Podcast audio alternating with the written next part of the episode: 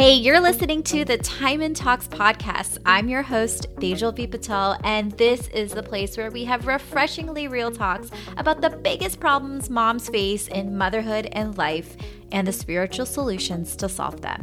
If you're ready to reset your mindset with some major truth bombs, well, then let's dive in.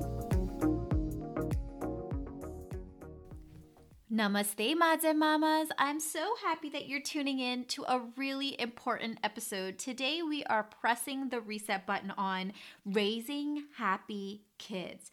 Yes, this epidemic that I think all of us parents have believed that we are responsible of keeping our children happy all the time is something that our culture has become obsessed with and I think it's actually stressing us out. So, bear with me if this sounds a little wonky to you. I really do lay out why this is holding us back from truly raising the confident, resilient children that we deeply desire, and what we should focus on instead if we're not always trying to raise happy kids. Okay, so be honest with me, and I will totally too. If I asked you at this moment, what is the biggest thing that you want for your child? Would one of your top answers be, I just want my child to be happy? Raise your hands.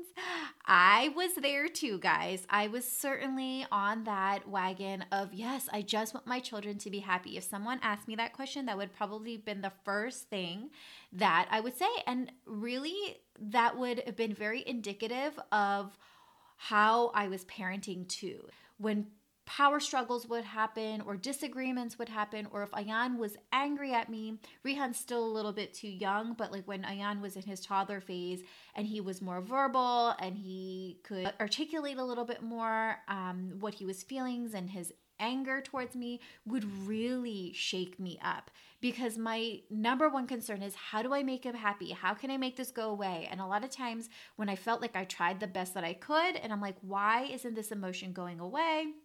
I almost felt like I was taking it personally. And sometimes I would get angry. Like, there's nothing left for me to give you. I'm being as patient as I can be.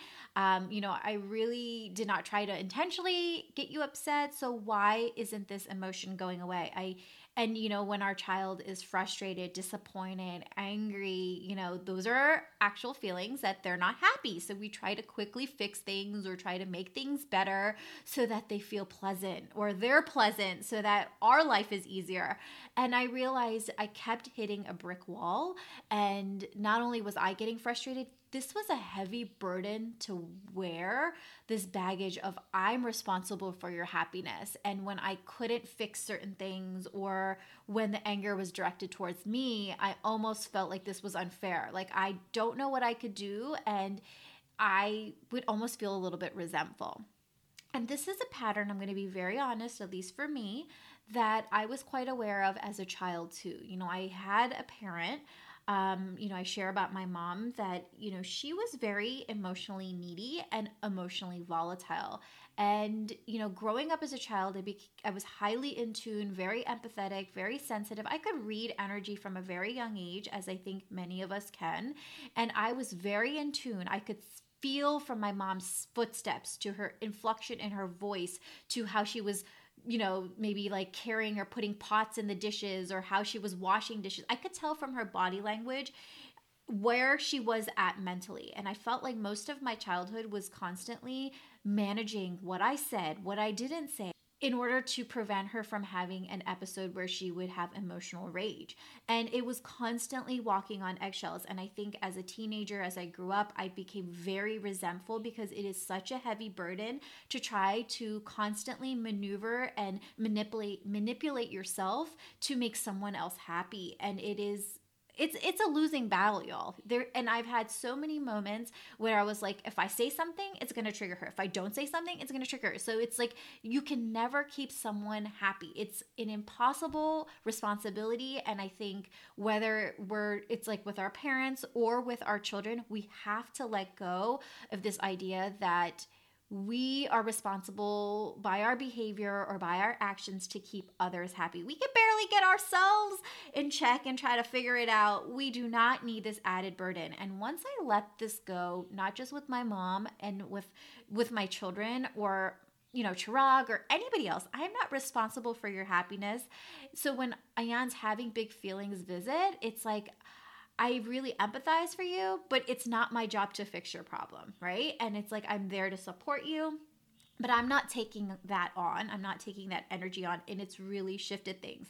And so I want to share my process of how I got to that, and that's what this episode is really all about, and the tools that I've been using to not focus on raising happy children and what I focus on to raise resilient children. So, why is focusing on happiness a problem? Let's dissect that first because some of you may still be skeptical or have questions about this. So, here's the thing, right? Happiness is a feeling, and nobody can feel happy, yay, happy all the time, right? Happiness, like anger, frustration, disappointment, sadness, is a feeling that comes and goes. And what I like to tell kids and what I like to tell parents, it's like our feelings visit us. They ride in and they ride out. And if there's something that has taught us that is the movie Inside Out, right? I love that movie. So good for kids, but so good for adults too it notices that different experiences elicit different feelings. And so there's no way that we can always be happy. And if we are, we're missing the essence of what life is. Life is about managing different emotions and how to work through them. And so we're telling ourselves and the world a lie if we're always like, oh, yeah, I'm always happy. I'm always content. I'm always fine. That's not true, guys. And so I think we've become culturally obsessed with trying to always be happy and trying to one up ourselves and getting more and, and experiencing more and having more. And, you know, we are left with yes, we have highs and peaks of happiness, but yes, then it always comes back down and we're humbled and we have other slew of emotions. So the human experience is naturally made up of all sorts of feelings that we feel throughout the day. And if we aren't able to deal with them, embrace them, and ride them out, we're left feeling bad about ourselves. And then we keep perpetuating and we feel guilt and we're kind of constantly striving for the next happiness hit. And so we have to get off of this kind of pattern of like constantly needing that hit of happiness and kind of thinking that life is always about getting that next hit. Yes, we're going to have moments of happiness. We're not always going to be happy, but I think the emotion that we have to try to feel between different phases of our lives is being able to feel content, have acceptance, and be easeful and go with the flow of whatever life is presenting us. And I share this because this is very, it's kind of morbid, but it's not morbid. This is a reality of life. Is that every morning, and those days that I feel utterly overwhelmed, now it's not every morning, but I feel like a heaviness, I feel stress within my body. And I ask myself, like, you know, is everything okay in my life? Yes, health of everybody around me is okay. And right now, both of my parents are still living. I put myself in this experience of just recognizing there will be a day someday that my parents will not be on this earth and my life is going to totally change. It's going to introduce grief into my life. And some of you might have already experienced grief. So there's different phases and you know, grief is not a period of time that we're always going to feel happy.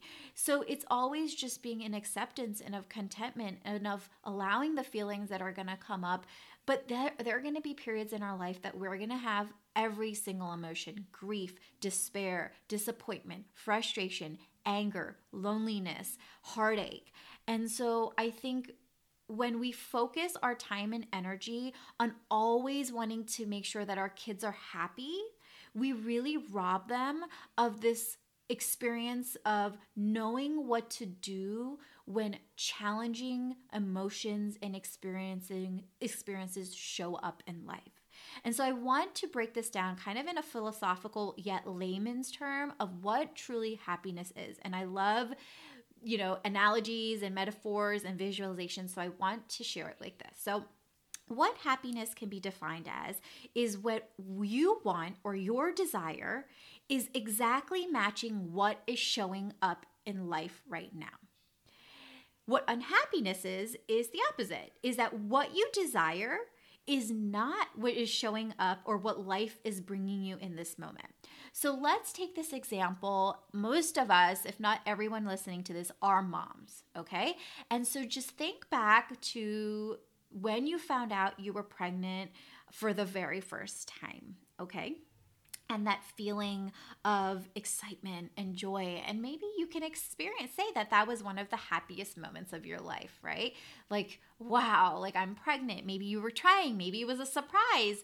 You know sure. But you're if you wanted to have children um, most of us will say yes that was a happy moment.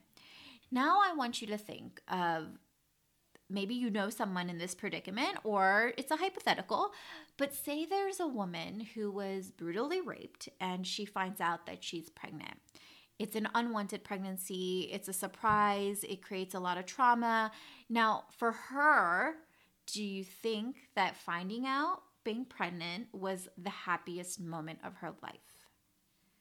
Probably not. I can't generalize it, but my assumption would be no, she would not necessarily claim it to be the happiest moment of her life.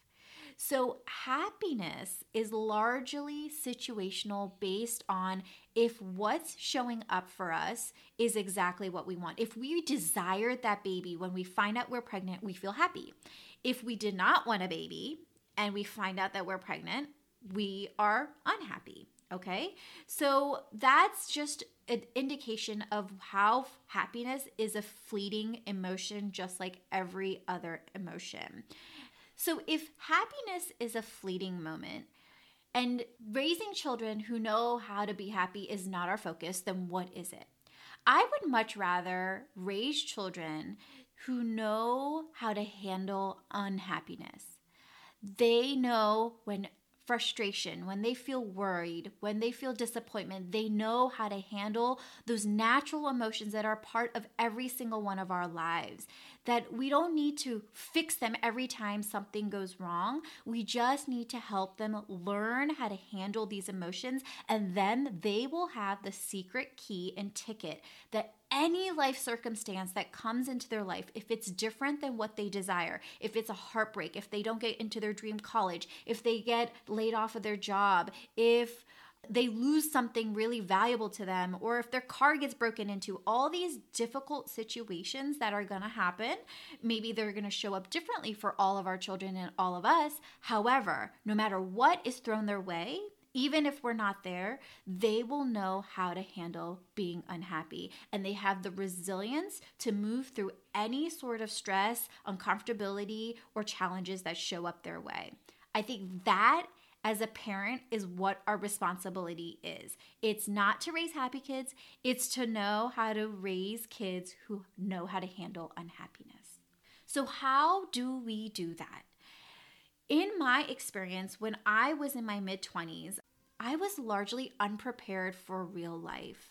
There I was, yes, I had a fancy degree, I was making X amount of money, I was married, I had checked box everything that I needed to do by the age of 25. However, when it came to disappointment, when it came to handling conflict, I was utterly bankrupt on how to experience and move through emotions because one, I was never taught it. Two, I grew up with an experience where emotions were scary and I didn't want to ex- dive into emotions or feel my emotions because I was thought that being emotional is being volatile, being kind of off the handle. When you feel angry or disappointed, you are out of control. And I just stopped feeling. I really did. I felt like I was kind of numb and I was like this shell of a human being that yeah I, I felt emotions but it always manifested in anger or judgment or blame or victimhood. It wasn't a healthy way of coping with feelings. And for me being a divorce uh, mediator and being a divorce attorney you know being around other individuals and parents who are going through emotional state in their life and i really relate to being around those who are getting a divorce, it's almost like a trauma that someone is passing away. There is grief, there is anger, there is frustration, disappointment. Like there is a whole slew of emotions. And a lot of my clients, I'm sure, were not at their best um, emotionally when they're going through that experience. And so I saw people at their most vulnerable, and it made me also experience that their children were also feeling and experiencing these emotions at home, as many of them were probably like me, very sensitive and emotionally connected and aware. And I feel like more children now are emotionally connected than ever before in history. So I really was called to help myself learn the practices, and what I found was meditation help prepare me in many ways because it helped me go into my inner landscape of understanding what is my body trying to tell me? What are the signs? Our body is constantly communicating with us. When we say that we're experiencing stress according to ayurveda it's simply just a flag that energies are imbalanced in our body. And if we learn to listen to the wisdom and we have a guidebook of that like ayurveda and yoga these sister sciences teach us when we're experiencing certain types of stress, it manifests in our our machinery in our body. We are a machine. It manifests in a way in our body that if we're simply present and in tune with how our functioning of our body is getting um, do we need to be refueling our engines? Is it feeling depleted? Like what is happening? If we listen to these signs we will know how to help ourselves and move through these challenges and these emotions. And so meditation has been such a profound key and a life skill that has transformed my life. And that's why for the past decade, I've been dedicated to bringing these tools to young children because not only can they benefit from it, they can learn it. Just like they can learn the ABCs that we believe that they can learn algebra and calculus and they can learn how to write their name and read, they can learn meditation. It's simply our desire to be consistent and bringing these practices into their daily life that makes it whether they're going to know how to do it or they can't they don't know how to do it. We expect our children to learn that you brush your teeth every day, you take a shower to keep your body clean, you eat healthy foods, you move your body so that you feel good, that your your physical body feels good. Now is the time to help our children learn that we can also massage and help our mental health to help get those yucky thoughts outside of our brain and make sure that we're clearing it out so that we can process feelings and when things that happen that make us feel unhappy how we can control our own happiness.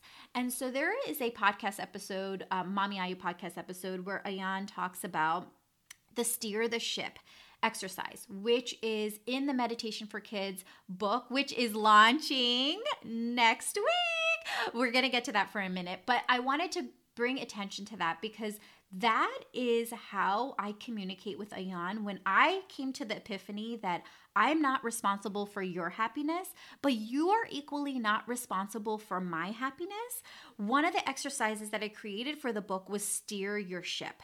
And that gives children the empowered control that they control their feelings. You're going to find out what feeling island or emotion island you are visiting. In this moment, what feeling are you at? And it is your choice how you steer your ship and to move to another emotion island. This empowers children that they are constantly in control. They notice what they're feeling. All right, this is not how I want to feel anymore. What breathing reset am I going to do to help me move to a different island? Making this click of not just like using calm breathing and relaxing into their body, but also giving this empowerment of you are in control of your thoughts and your feelings are so important to teach children at a young age. So they don't feel when they get to be an adult they feel completely lost when they're finally in the real world right? So i just wanted you to take a note and listen to that episode with your kids if this is an important practice that you want to build in your children's life that you're responsible for your happiness and i'm going to teach you how you can control how to go to different feelings anytime something feels too stressful or hard so, meditation, science has shown, helps not only adults, but it helps children manage big emotions, tune into their feelings, helps them know how to express themselves. And as Ayurveda and yoga, these sister ancient sciences have already thousands and thousands and thousands of years ago proved is that we can learn how to master this mind body soul connection when we tune into it. What feelings are arising? What stress are we experiencing? And what tools do we use to help ourselves reset, to refuel, to feel rebalanced. So, my solution to this problem is my meditation for kids book the 40 activities to help your children manage emotions to ease anxiety and to stay focused these are skill sets building stress, stress resilience, emotional intelligence, and learning the art of concentration are at the core of how to bring children into this fast paced, really, really distracting world and help them focus in on learning how to use the machine of their body.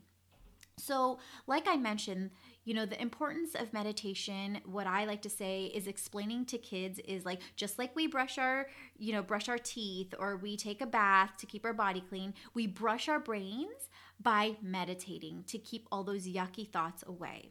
It's by finding a quiet, safe place to take a peaceful pause so you can boost your energy, rest your mind, reset your mood, and turn on your superpowers.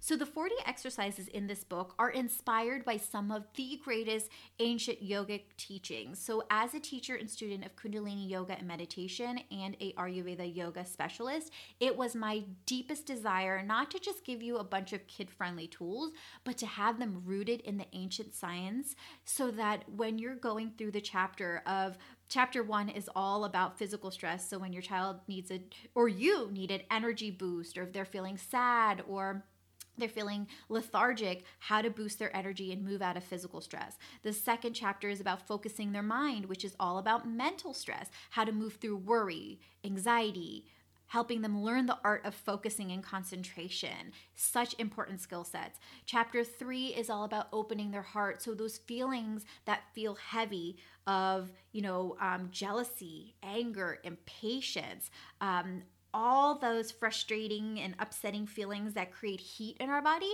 how children can use eight different exercises that help them release that in fun and playful ways. Um, but again, deeply rooted in ancient wisdom. Chapter four is about helping them tune into their intuition, tap into their inner power, using their imagination and their visualization skills, using affirmations to manifest what they want in their life, to find and to have balance and know how to control their mind, right?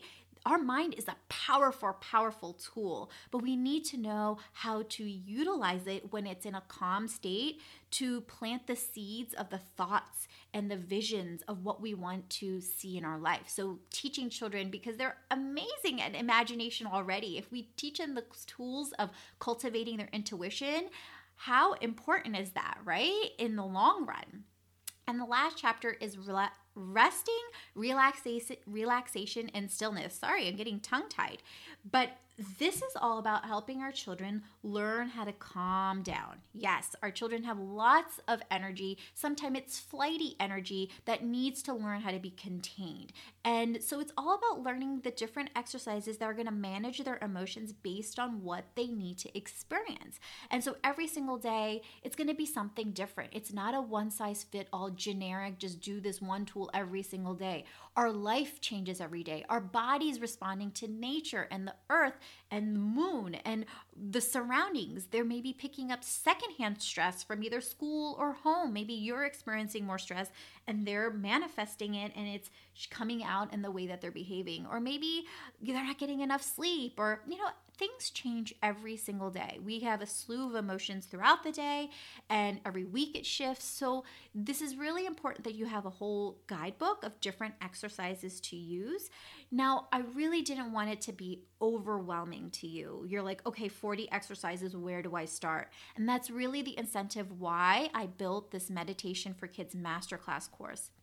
It is one of my smaller courses because I wanted it to be really um, mindful to not overwhelm you on how to build the practice in your children's life. This is all about building the confidence within you. I know the steps of step one, step two, step three, step four, how I'm going to start building these practices into my children's life. So the course has exercises and it has videos. So Ayan's in the videos, I'm demonstrating the videos. I really make it very clear and focused and short videos so that you can follow along step by step where you need to go and then you'll know how to use the book and infuse these practices And so, if you've never meditated before, or maybe you do meditate but you don't know how to teach your kids, you are going to want this supplement course. It's really going to add value to the book. I really created them so that they're a synergy and they work together. It's kind of like the Ayurveda and the yoga. You kind of have need these two sister sciences to have a whole you need the book and you need the course to kind of make it mend together so you feel confident teaching your kids and this is not a good idea with no follow through like you buy the book and you're like okay where do i start now and so that's why I really highly recommend the course and the book together. And so, what I've learned over the decade of teaching meditation and mindfulness into classrooms for the last decade and from educating teachers and parents is that we know that children learn best through imaginative play. So the activities are very short, they're fun, they weave playfulness in, so they keep your child excited and engaged and really want to practice meditation. Like if you ask Ayan, he knows it, it's part of his daily life. You know, we brush our brains and we make it playful. I do something different. I, I get his input on what he wants to do. And so you want it to be fun. And the beauty is, that if you've never meditated, this book and this course is going to be your easiest primer to build a meditation practice into your life. Whether you just do a family meditation practice, which is amazing, I think it creates such a deep connectivity and a bond because when you show to your child that you are their partner, that you are this guide from the side, that you are learning alongside them, and you're not this guru that needs to know it all, and you're gonna have to be the sage that you have to know it before you can teach it you will let go of a lot of pressure that you put on yourself, but also it will be more playful for your child. They will feel that energy. And so these tools are not just for your kids. They will help you feel less stressed too, because as I mentioned, they're rooted in the ancient wisdom. So practice with your child, and you will be on the right path to building deeper connections, more open communication, creating a more peaceful home environment, but most importantly, helping yourself and your children learn how to handle unhappiness. So, really, I hope you join me on this really magnificent and powerful journey to raise the first generation of mindful meditating children and the next generation of peace leaders. You know, the Dalai Lama did say that if every eight year old in the world is taught meditation, we will eliminate violence from the world within one generation. And this is something that I want to prove correct. I think that there's something deep within me that I want to build this skill set and share it with as many moms and teachers and caretakers as much as possible to help not only you, but to really try to see if this foreshadowing can be correct. Can we really create this where we're building these foundations in their youth? And, you know, we're never going to know unless we try. So just because we were never taught this, or maybe this is our first time approaching it, never ever limit your child's potential based on their age we have to have the premise that our children are capable and have the potential to learn anything despite their age and they can. If we are consistent and show interest and are really invested in this just like we are invested in teaching them the abcs it takes time. It's going to take practice. They're not going to be sitting there quietly meditating for 20 minutes at the age of 2 we have to build this with the songs and the playfulness and the activities and over a period of time, the goal is that when they're eight years old, if we build, start building it by age two or three, by eight, they will be able to sit in a meditation practice. Okay, that is the goal. So join me. Make sure you get your copy of the Meditation for Kids book. Um, if you love it, please leave a review. That's how Amazon will know how to uh, boost it so other moms can find it. That's really uh, such amazing karma that you could do for this movement. If you believe in it just as strongly as I do, this is not about me. I'm just one person. I am one drop in the ocean. But together, if it has our group intention and our motivation to create this movement, we are the ocean and we can create ripples and waves that we can't manifest alone, that we can't even imagine. So make sure that you share pictures of your kids practicing the meditations on Instagram. Tag me at Tejal V. Patel. Use the hashtag kids can meditate. Let's really make a movement of this hashtag. Make sure you share this podcast because we need to get the word out there and I can't do it without you. And make sure you buy the book, buy the course, let other moms know, and share a review on Amazon once it goes live. April 14th, guys, the movement is happening. So, to purchase the course and to purchase the book, you can get uh, everything at the meditationforkidsbook.com website and I am here to support you guys. This is what I've been placed on earth to do.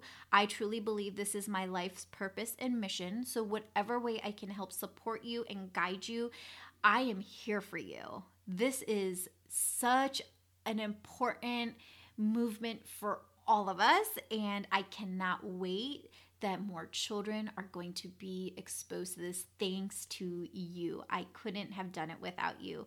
Thank you so much for your continued support up until this point, and we're just going to continue banging it out as the book comes out and the book launch event um, New York City is on May 9th, and tickets are now available. Um, and definitely purchase your tickets.